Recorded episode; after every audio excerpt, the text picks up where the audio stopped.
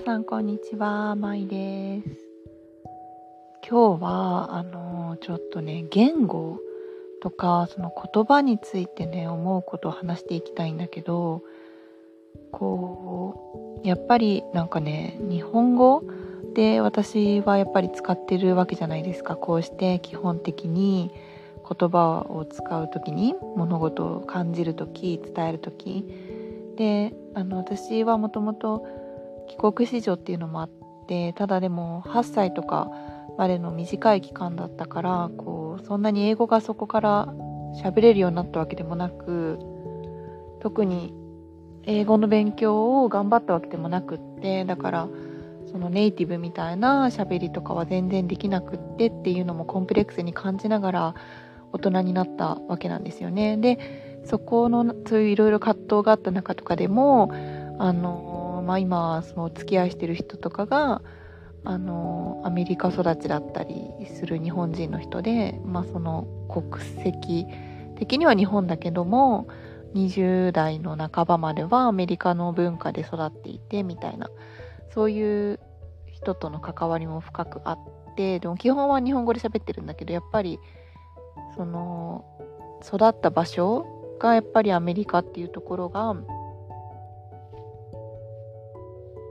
まあ、普段接するどういうものを見聞きするか何かパッと分かんないことがあった時にそれを日本語で調べるのか英語で調べるのかって言ったらやっぱり英語で調べるしなんかそういうこととかもこう身近に感じる機会がね私はあるのでそういう言葉について結構考えることが昔から、うんまあ、無意識にだしいろいろ思うことがあるんですよ。まあこう何とも話しにくいような気持ちになるくらいいろんな思いがあるんですけど、まあ、今日ね話してみたいなと思ってふと収録しようかなと思ったのは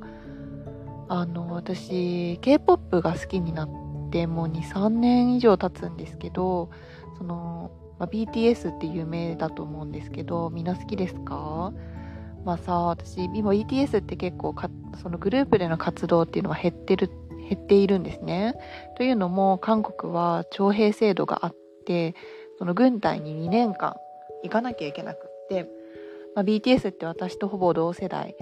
あのそうジンくんが私の1個上とかで私は多分 RM とかその J−HOPE とかの世代あ違う私はシュガと同い年かな93年だからと思うんだけど、まあ、これを聞いてくださってる皆さんも20代から30代の方が多いと思うので、まあ、ほぼ同世代。でさ私それまで韓国そのもっと昔少女時代とかが流行ってた時も友達が好きなのは知ってたけど私は結構その邦楽ロックみたいなあのまあアジカンとかチャットモンチーとかあのあともうちょっとあんまり有名じゃないようななんかこう日本のライブハウスでバンドしてる子たちとかあのそういうカルチャーが好きで聞いてたのでそんなに K-POP って親しみなかったんですけどそのまあ BTS って結構その K-POP の中でも特殊な特殊と言いますかもともと小さなすごく小さな事務所出身ででしかもその半分グループのまあ核となるもともとその集められたリーダーであるその RM っていう人みんな知ってますか？ナム、ナムさんって言われる人人なんだけど、そのナムさんは、もだし、その結構作詞作曲ですごい力を入れてるシュガっていう男の子も、あの、ヒップホップのアーティストになりたくって、まあこう地方から出てきてみたいな形だったのとか、まあダンサーになりたくてっていう子がいたりとか、アイドルになりたいっていうわけじゃないっていうのから始まって、ったグループだったりもしてで結構韓国ではそんなに人気が最初出なかったけれどもいろいろもっとビッグバンさんとかさすごい有名な人気絶頂のチームとかもいたわけで、まあ、これは日本で言うと私はハロプロが好きなんだけどその AKB がどんどん出てきた時ってモーニング娘。とかって実はずっと活動してても表には出てこれなくなってきたというかテレビとかも出れなくなってきて仕事がね、ライブハウスとか小さいとこでしかできなくなってきたとかっていうのもこれまたまあ特殊だとは思うんですけどそういう、まあね、どうしても波ってあるもので。でその BTS ってまあ、だからそういう出発から来て今そのもうアメリカでさすごいもう全然さチケット取れないくらいのすごい大規模なライブしたりとかあの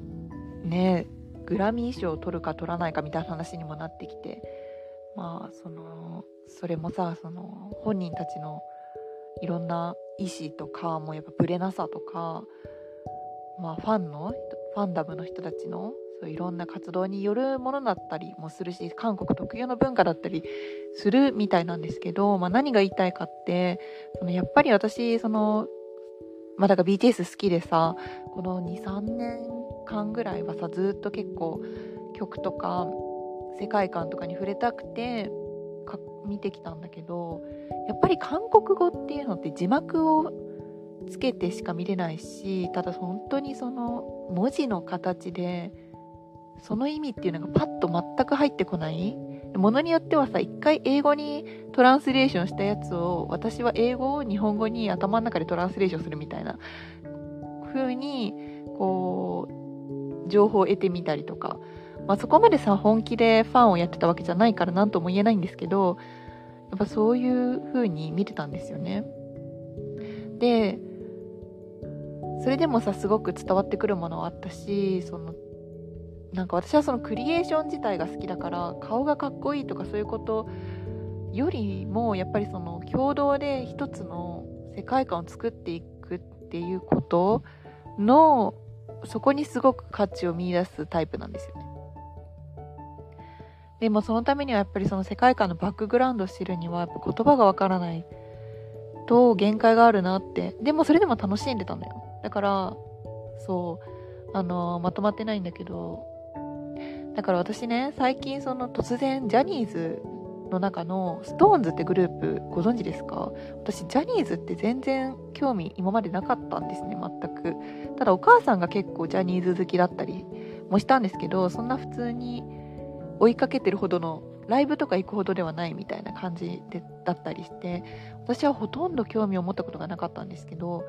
その SixTONES っていう6人組のグループを知ってその曲がすごく良くてであとなんかねそのグループの中の掛け合いみたいなのもものすごく独特のそのお互いを信頼してって言ったらまあみんなそうじゃんって感じなんだけどねグループなんか。ただ私も結構ハロプロとか K-POP とかいろいろ見ている中でそのなんか特有のその空気感というかそのメンバー同士の、うん、中でしか生まれない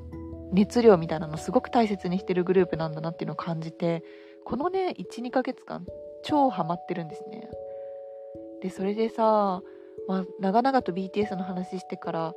なんですけどそのすいません構成があのグダグダで。ただあのやっぱそのねジャニーズ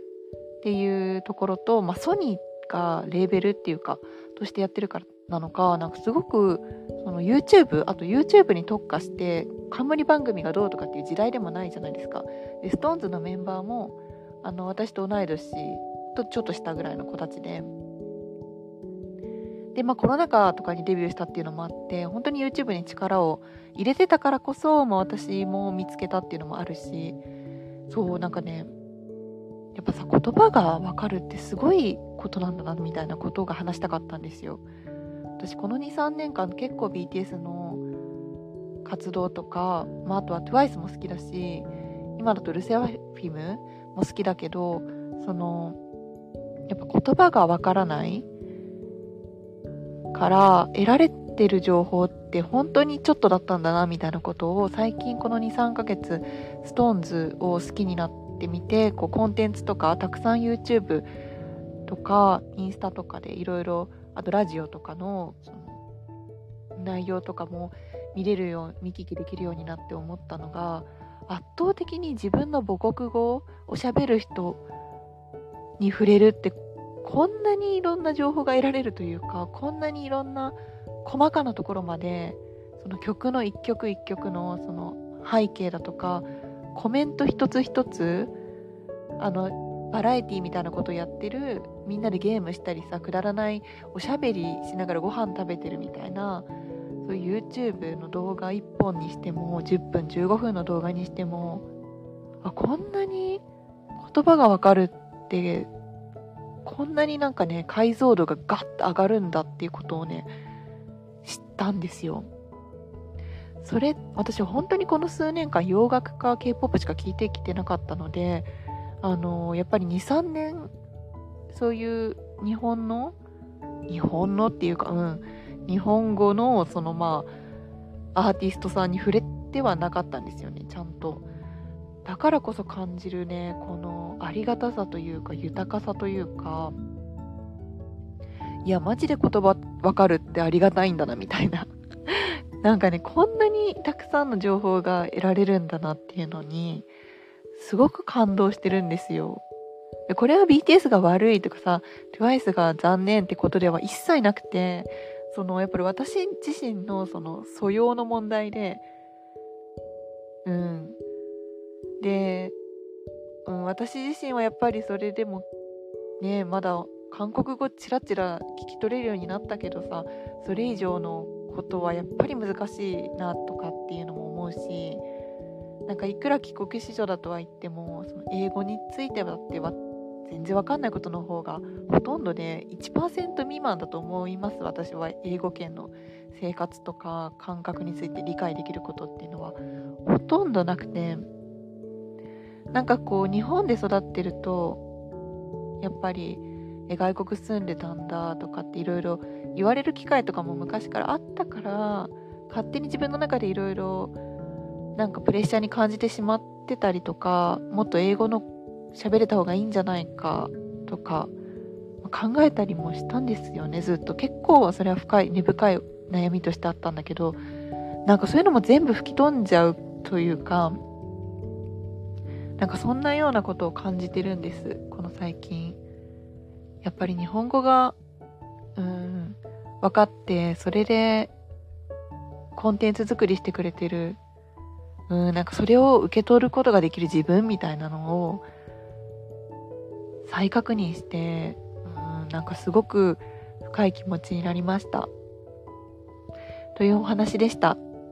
以上です。もしあのストーンズ好きだよとかっていう人いたらあのお話できたらなと思います。ではではバイバーイ。